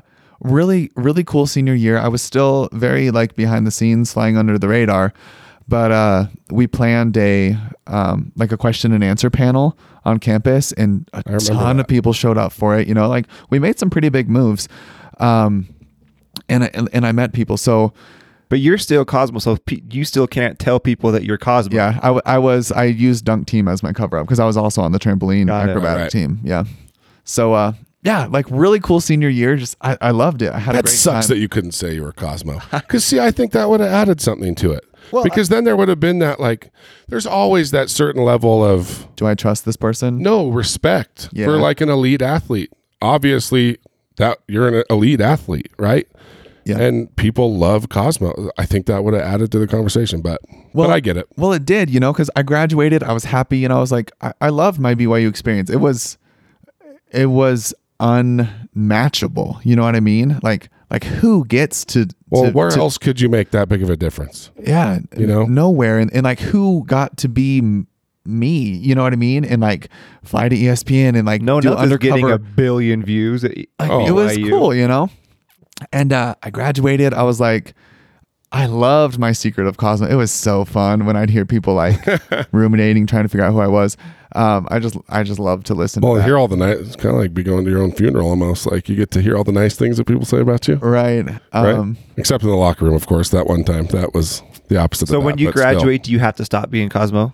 Is that the rule? Yeah. You have to be a student. Yeah, I actually ended up moving to Manhattan. I took a job in New York, and. It partially probably just because I wanted a completely different culture. You know what I mean? Sure. I was like trying to like overcorrect because Provo is still hard. Oh yeah. Well, and you just experienced that on the East Coast, right? So you wanted to get back to that, like Mecca, you know? Yeah. So I go back and I was like, you know what? I never need to come out publicly. At this point, like all my close friends and family knew. I was out in my congregation at church there. Like talked to my bishop. He was super supportive. He's like, yeah, do whatever you want. Like we're happy to have you. Did it ever make you wish that you had said something earlier? I wasn't ready. Yeah, it may be, but a lot of it was just me needing to be comfortable, sure. You know?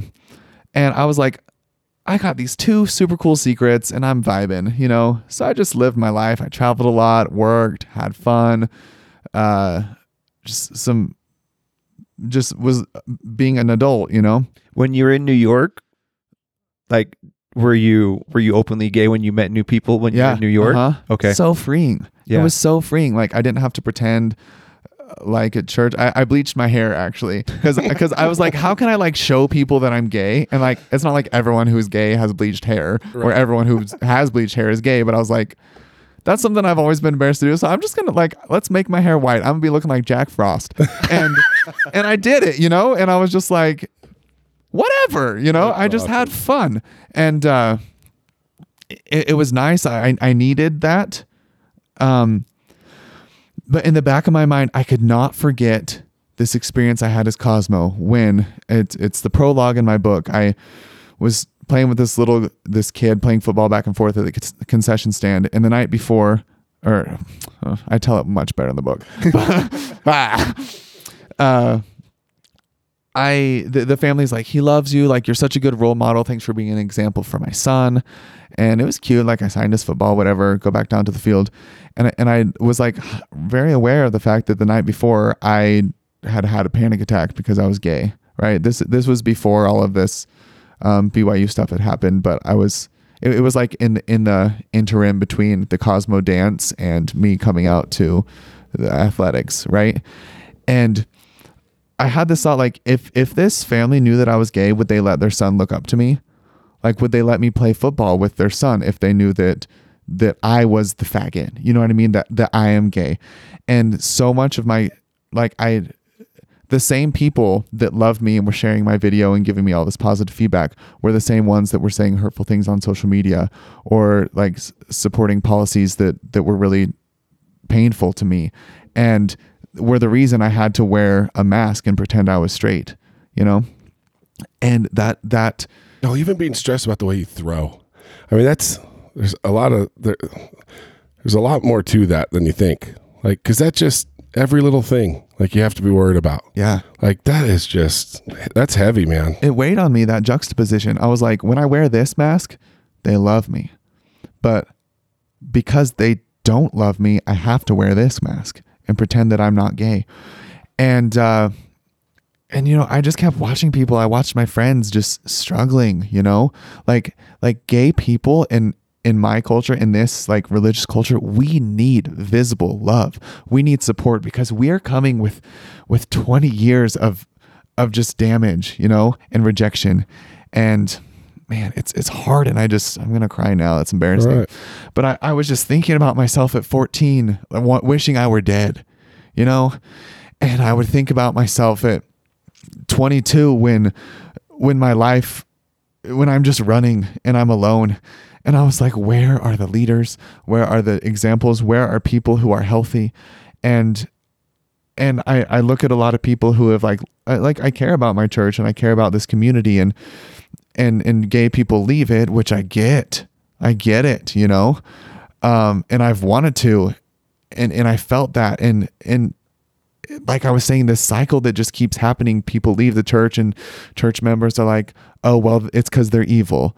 And then the gay people are like, I need to numb myself of this pain. So I'm gonna like getting into drugs and like unsafe sex. And like there's like little, like pure, and I'm only talking about mostly like gay males, because that was my experience. But like, I mean, this happens at various levels for among sure. The whole LGBTQ community. But I was seeing these gay guys that were just like their priest quorum president and like, they don't know anything about like, I don't know. Like they just get into dangerous things, like the naivety, and then they get taken advantage of by predators like online, because they're trying to find someone that accepts them. And I'm just seeing all of these problems, like suicide over here, like spiritual, like obliteration over here. And I was like, what is happening, you know? And I just kept thinking about that Cosmo thing. Like, this community hated me, so I had to wear a mask. And, I was talking to my sister about it one day, and she was crying and I was crying. We were just both wrecks. Cause it's just, it was so hard. Cause I had lived through everything that I felt these feelings, and I've seen it and I know what it does, but I had a support system. Like, I had a sister who said, I love you, I will be anything. And I had a dad who, when I came out to him, thought I was joking at first, but then realized I wasn't, and was like, I don't know my son, and I need to know you. You know, like, my family was open conversations, and I had an athletic director who put me on it. You know, like, I was like, I don't know what happened in my life to give me all of these like affirming experiences, but I do know that my friend over there was asked not to come home for Christmas because he has a boyfriend. For sure.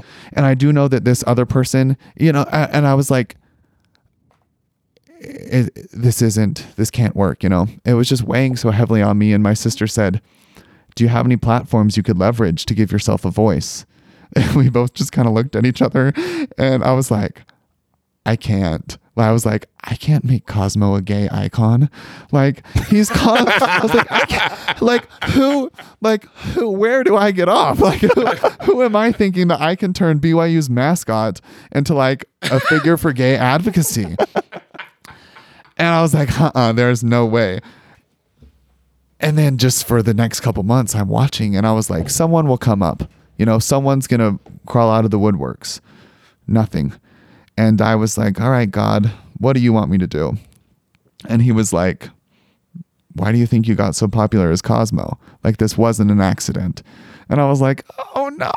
Well, even going back to the temple story, right? Like, it's so blatantly obvious hearing that story that there's something for you to do.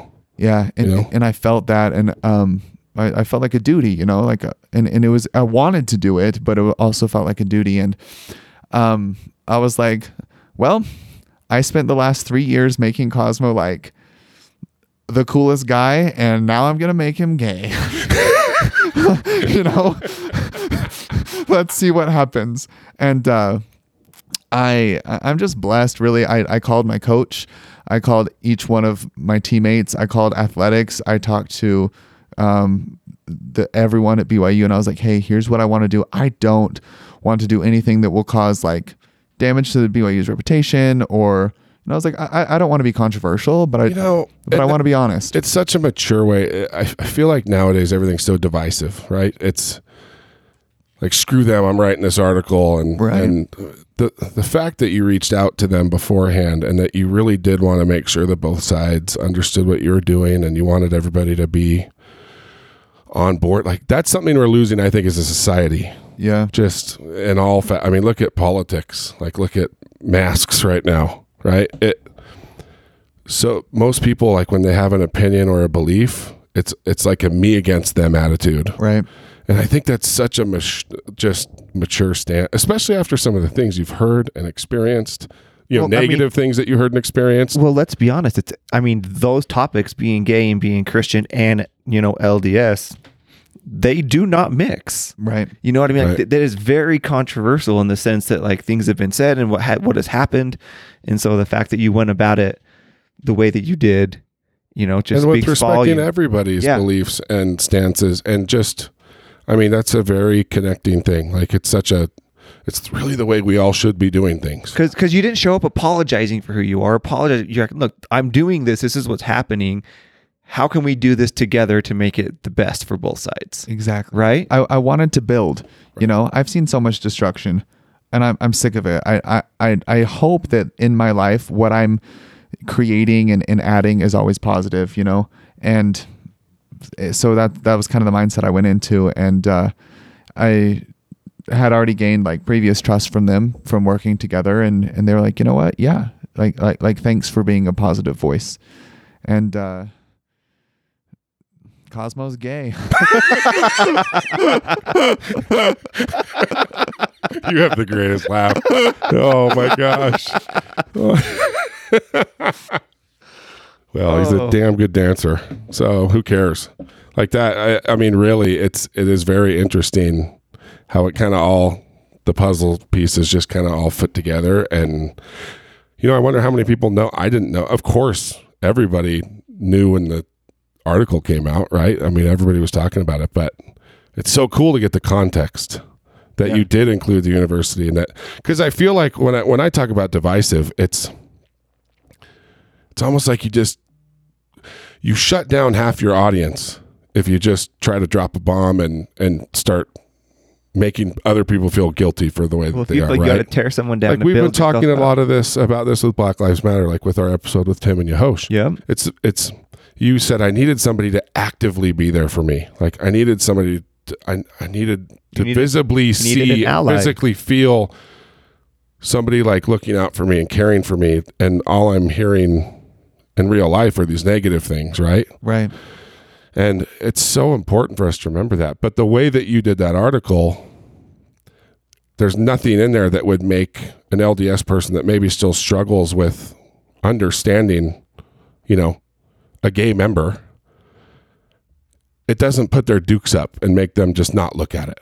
Right. Right. It's not.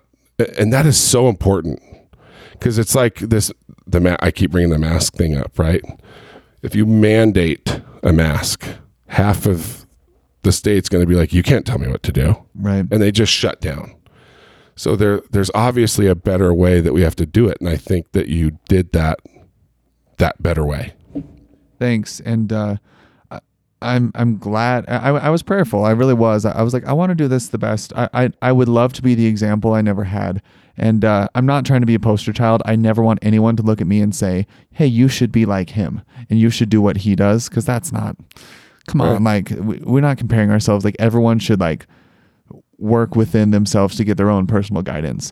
But I was like, we need a point of reference, and we need someone that this community can look up to and like trust, but also listen to, you know, like... Well, I think it's so awesome that your book is being published by Deseret Book. It's crazy. Like, the church, you know what I mean? Like, it's amazing. Church's store, public, you know? Right. You know what I mean? And like, so I went in there today to buy the book, and I was like, hey, I'm looking for Charlie's book. And they're like, oh, it's not out yet, but like, there's this whole back wall, and you can watch our video. Like, they're all about it. And it's like, that's so awesome, because... that so wouldn't have happened a couple of years ago, I don't think. No way. You know what I mean? Yeah. And like, what you are doing, you don't want it. Just like Charles Barkley's like, I ain't no role model. Right. You know, like, you are though, you know, and it's a heavy weight, and I don't think you need to do anything differently, but know that you are going to be that for at least one person. Right. Yeah. Well, and you've already done things that are a lot harder than that. I mean, 10 years of living with all of that, you know, it's like, the strength that you've already, like, you can handle it. I mean, it's the perfect person. Thanks. Cause that, again, that's a very, very heavy load to ask or to carry, but if anybody can handle it, you know? Well, I mean, it's cool cause he takes compliments really well. You can see, like, I love it. Like, you're such a humble dude. Like, it's almost like you feel funny when people... You're not doing anything for fame and attention. But that's such an authentic thing. You bring up a good point, because people are like, gay people just want attention. They come out for attention. I'm like, no, we come out so you stop trying to set us up with your niece. You know what I mean? Like, my goodness, I don't want to date your granddaughter. Like, you know what I mean? Like, this isn't for attention.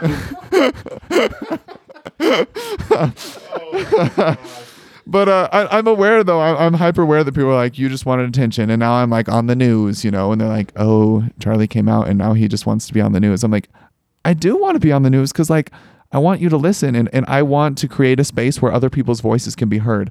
Like, you're willing to listen to me because your son has a poster of me in his room. You know what I mean? Like, I was Cosmo. I've like affected these people in a way that hits close to like their religion and their home and their fandom. And so they'll listen to me, and I'm aware of that. And I'm like, I know why they're listening to me and I'm grateful, but hey, go listen to that girl. Yeah. And go listen to this kid over here. And there's a transgender person in your ward and you need to ask them about their experience. It's so different from mine. And well, that's so let's both go ask them, you know? And, yeah, but you're showing empathy to their side. And that's important too, because it is hard for some people, because I mean, for all you know, they were raised in a small town just like you. Exactly. With very conservative values. Oh, I get and the mindset. It's ingrained in their head. Yeah. And it's so important to remember that somebody may not have anything against gay people. They just don't know how to be around them, or they don't know how to accept them, or they've never had an opportunity to spend time around somebody, you know, around a gay person. Yeah. And so it's important to empathize with them, because that's another thing to kind of like bind us all together, right? There's no sides. It's just we're all human beings. But unfortunately, the way things are now, you don't see that a lot. And so I think it's really important. So something that keeps coming, and I don't know why, maybe it's recent podcasts or just the environment we're in, but like there's so many parallels, like the racism thing here. Sure. And have you heard, I think it's Emmanuel Acho. Is that how you pronounce his name? He's doing conversations with the black, uncomfortable conversations with the black men. Oh, now, is it the Apple? Oprah just picked it up and they're going to make a book out of it now. Great. But like, it's so cool. Cause to your point, they're like, he can talk about this because he's kind of created that platform for himself. Yeah. You know, to where he feels like he can affect that change. Same thing you're doing. I mean, so you're also doing a podcast now. Yeah. So what is your podcast that you do? So listeners listen. Yeah. I do a podcast called, thank you. It's called Questions from the Closet. And essentially we wanted people who have questions or who are uncomfortable to be able to have like a safe space where they can just listen and feel like they're a part of a conversation like this. And we take question submissions, and we had a list of questions that we just get asked. I do it with my friend. His name's Ben Shalati. He is an openly gay administrator at BYU. And like as gay Latter-day Saints, we get a lot of weird questions, and it's a lot of things are taboo, you know?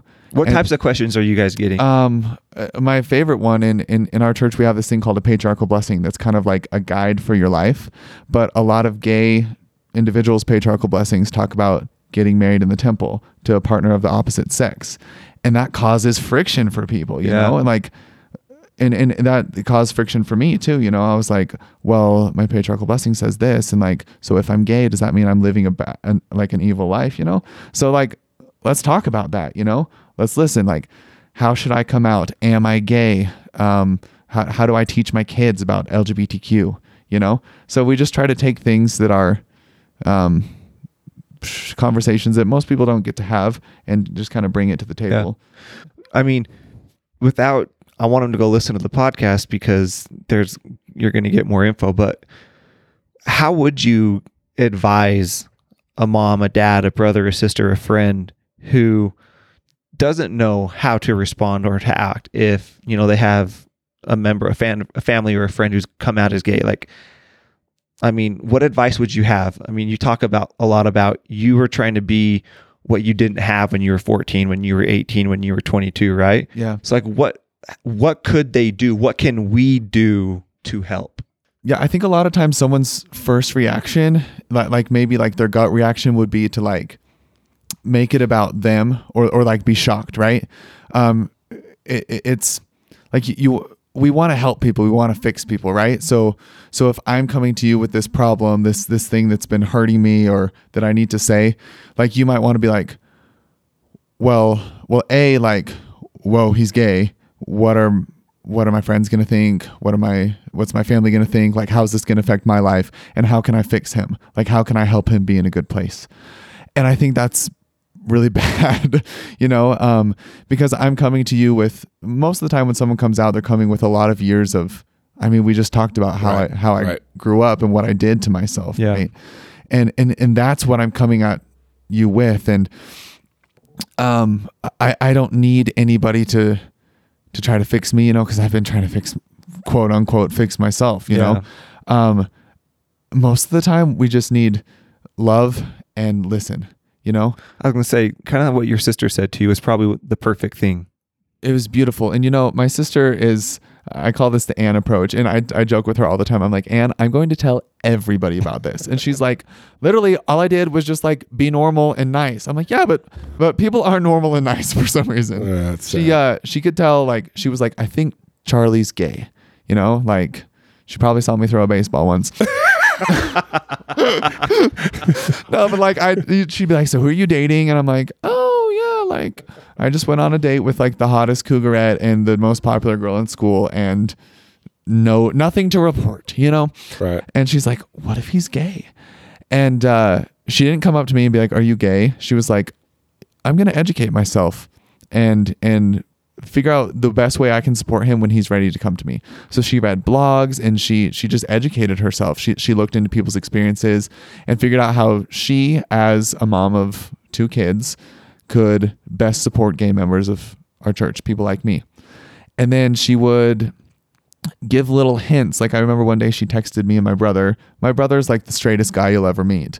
Like I joke with him that he's like everything I ever wanted to be. Like he's hotter and stronger and faster and straight. I'm like, you were what I wanted to be in high school, you know? But like, he's not gay. Like he's girl crazy.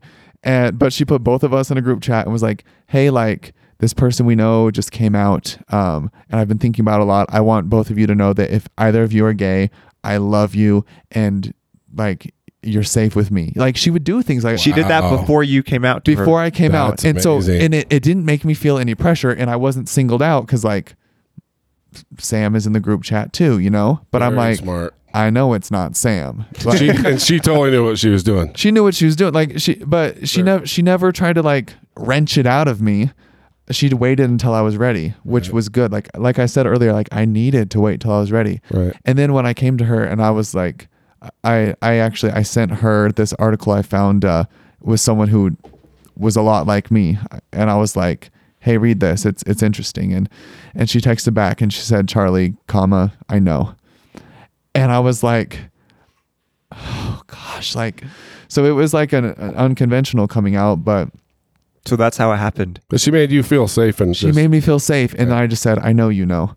And then she called me and we talked for a while. And that's when she said, look, I love you. I'll be whatever. And it was so funny. She didn't say, it wasn't like, I'll be what I need you to be. It was like, I'll be what you want me to be.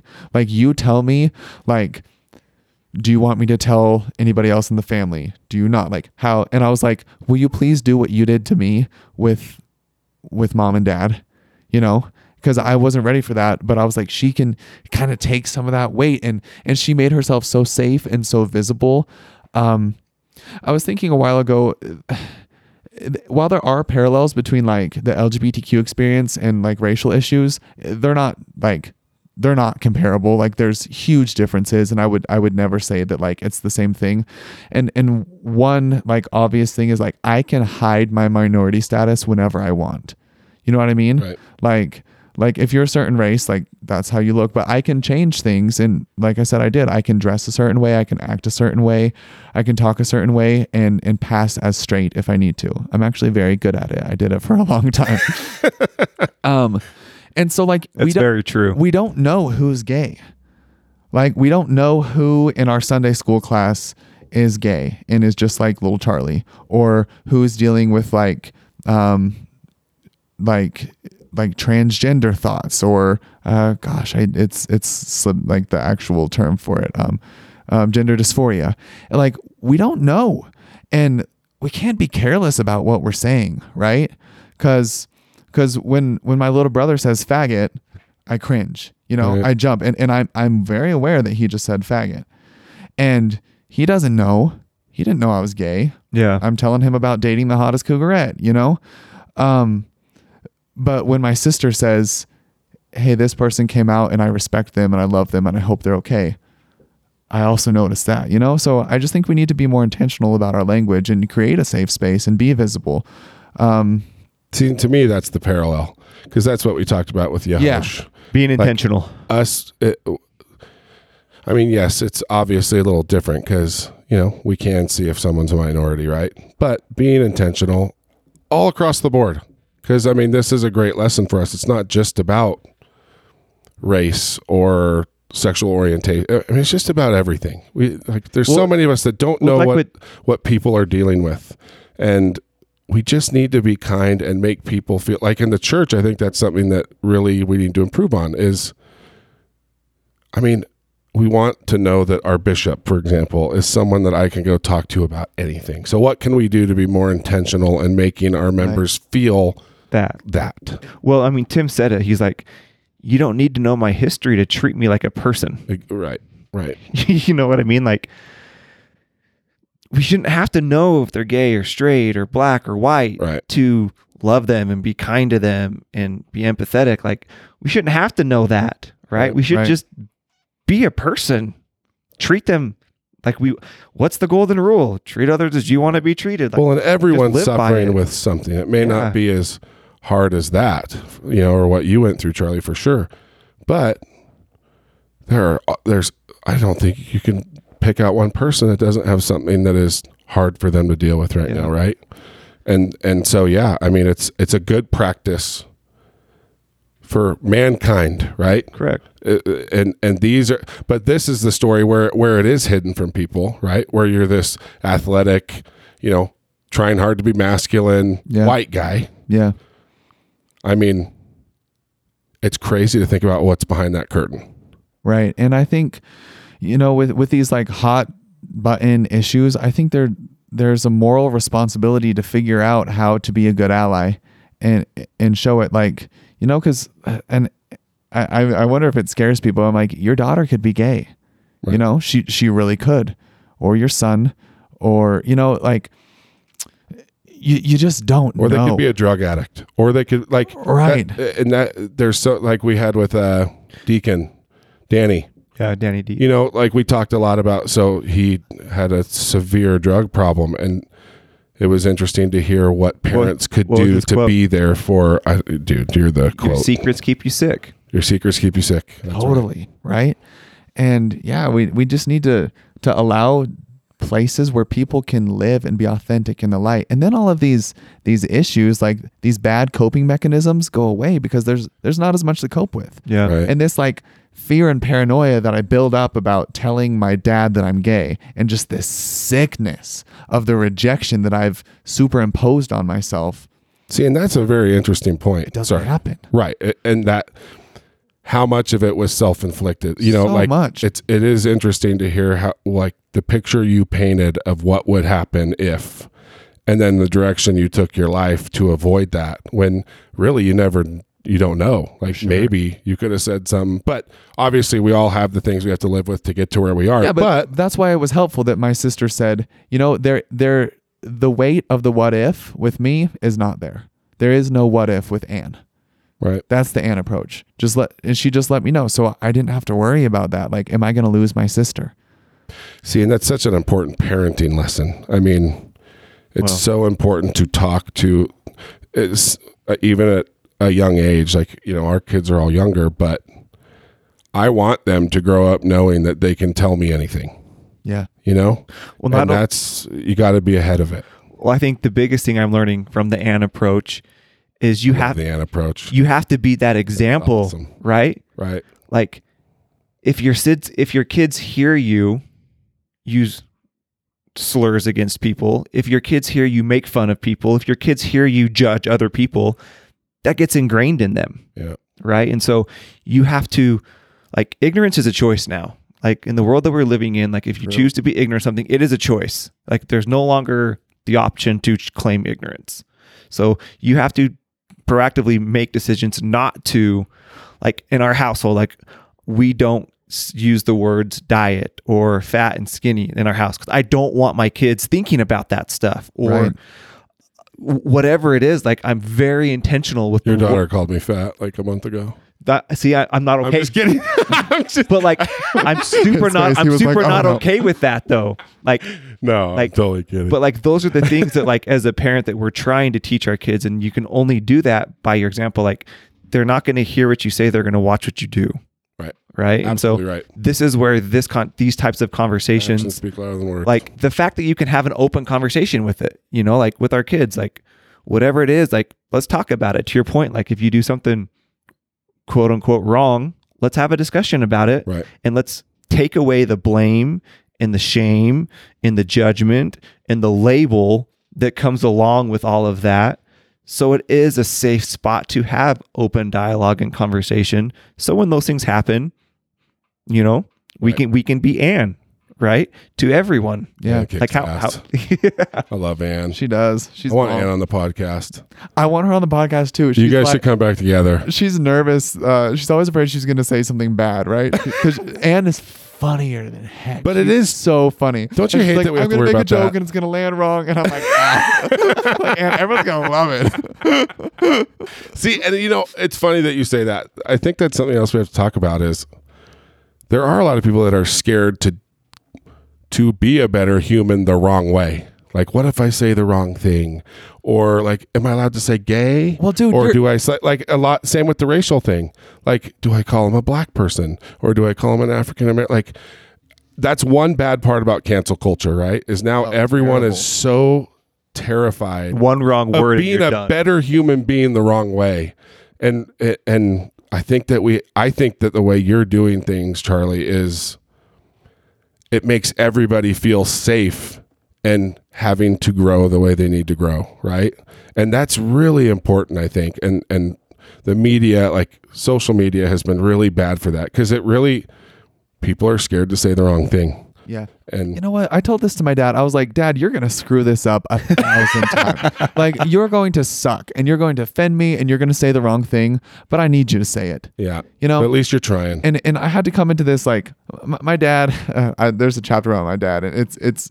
Well, you had to be willing to accept that too, right? Right. So it's got to go both ways. Like, if I take 24 years of mental gymnastics, and I'm a gymnast, you know, like I know gymnastics, but like I work on this, and I'm at this point, and then I come to him who is at level -30, who like hates old rancher from Missouri and makes fun of them, right? I'm like, he's gonna suck, and I have to give him grace and patience. You know, I can't just expect him to just zip to my level and then be like giving me good advice. You know, I gotta teach him, and it's I don't know why. Like, is it hard? Yeah. It's hard to be patient with someone, but I love him and it brought us closer, you know? I've talked about that a lot with my wife, actually, because just using your example, not the numbers, let's say he's -30 and he gets to -25. That's progress. Yeah, it's but great. If you're still like, you're still -25, he's going to be like, screw this, I'm done, -35, right? So you have to appreciate the progress, knowing we're not there yet, appreciate it, celebrate it, and build upon it. Yeah. And now, like, my dad left the church a number of years ago, about the time they were going through a divorce, and he doesn't like the church, you know, but he supports me and loves me and what I'm doing. And so it's funny, like, he was at -30 and now he's like he's getting A+ over here, and he's like fist pumping in the air when Deseret Book publishes my book, and he's like, son, I am so proud of you. So and like, cool. You tell me what to be. I was speaking at a conference last summer, and he's like, I'm gonna fly out and be there for you. That's you know, cool. and like, he asked me questions, and his support is so good, and it's like, it's almost cool because it's like a secular support that I kind of need. You know what I mean? Like, I don't want everything I talk about to just be like gay and religion. Like, gosh, can we change the subject, guys?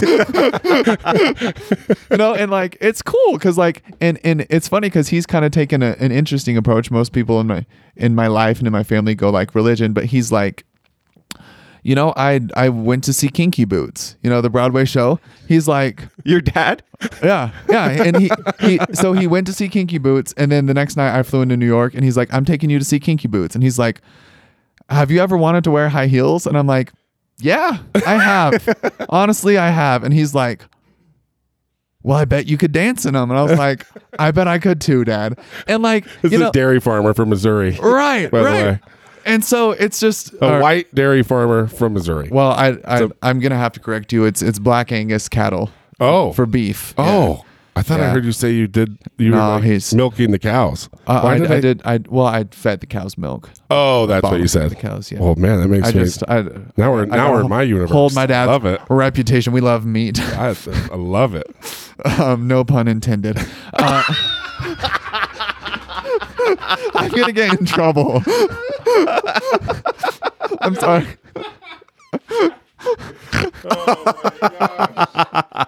Oh my gosh, I don't want this to end. But yeah, that's cool. Like my dad kind of digs into more popular gay culture, which I'm also interested in, sure. You know, some of it I don't like and doesn't vibe with me, but some of it does. And that's cool that this guy who was, you know, rancher totally leaning Missouri, in from a graduating class of 12 is I'm going to go watch a drag queen, and I'm not a drag queen. I'm not, and I've never done drag. But he's like, you know what? That'd be cool if you did, and it's cool if you don't. And I'm like, wow, that's awesome. How did negative 30 turn into Kinky Boots? You know, quote that. How did negative 30? He went from negative 30 to Kinky Boots. So oh my gosh, yeah. So I mean, last thing. If someone is struggling, right, is there either advice or support? What do you say to them? A closeted gay person? Yeah. It sounds so cliche, but you're not alone. You're not the only person who's awake at night. You're not the only gay person in your church or your school or probably even your family, you know, extended family. And you don't have to choose between two integral parts of who you are, you know, most of my struggle stemmed from a religious area, a religious place. And I always thought it was either ignore this side of me and be faithful, or accept this side of me and lose God. And, that's not true. These forces aren't pulling me apart. In a lot of ways, they actually pull me together. And as I accept my orientation and my identity as a child of God, those two, they're not mutually exclusive because I'm here. They both exist in me, and they were both planted there for a reason. So reach out and trust yourself. You know, you're going to screw up. You're going to make mistakes. You're going to sound stupid. Your mom's going to say something annoying. That's just going to happen, you know? But you never have to feel you're a mistake.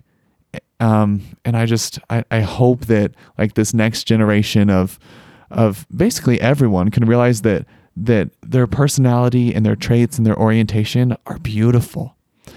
And their spirituality and ability to connect with other humans is so beautiful. And if you find a way for those to work together in your own way, you're going to be getting billions of views on YouTube, and people are going to flock to you, and you're going to be having a deeper relationship with your Father. And once you connect with who you are, that's when you're going to thrive. And, that's Charlie's message to the younger gays. Well, it's such a beautiful message. The truth is, it goes to everyone. It's to everyone. You have to everyone. If you don't love yourself, you can never love someone else fully, ever. Right? Yeah. Nothing can come in. You know, if you're not being who you are, it's just not going to work. No. Everything will be forced, and it's such an important. I mean. We should just shut up. That's the. Can I read the last line of my book? Of course you can. Yeah. Here comes a mic drop. Hopefully. We'll see if you like it.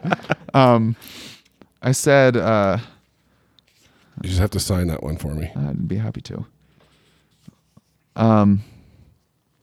So I said, it was as if God couldn't work through me unless I was willing to truly be me, and I was ready to be me without the mask. Right. So this idea of when you open this channel of being honest and transparent, like I said, that's when love flows through, and that's when relationships, and you just see things clearly, you know? And, it is a little bit tragic that we're in a pandemic and my book's called Without the Mask. But like a figurative, like Corona beer, right? Right. They're really hating their name right now. But like this, like a figurative of like hiding who you are and pretending to be something else. Like, come on, like we need you. We need diversity. We need people to come together, and that's when we're strongest. So. Wow. So take off your masks, and it could be anything, you know, it's not just gay, you know, it can anything and everything. So thank you so much for coming on. Really, this was awesome. I had a great time. Thank you very much.